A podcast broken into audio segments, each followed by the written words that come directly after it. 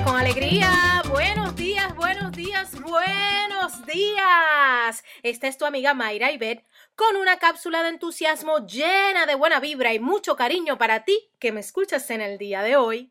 Leí una frase que decía algo así como, deja de tenerle miedo a lo que puede salir mal y comienza a emocionarte por todo lo que te puede salir bien. Eso fue impactante.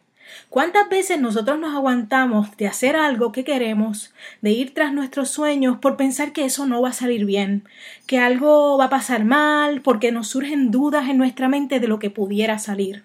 Sin embargo, es precisamente reconocer que nosotros tenemos todo lo que necesitamos para tener éxito, lo que nos va a brindar la confianza de enfrentar cualquier cosa que se nos presente. Hoy te invito a repasar esos pensamientos limitantes y cambiarlos por unos muy realistas que contengan el valor y tu potencial. A mirar las opciones que tú tienes, a buscar los recursos necesarios en lugar de quedarte en el mismo lugar bajo el miedo o la incertidumbre.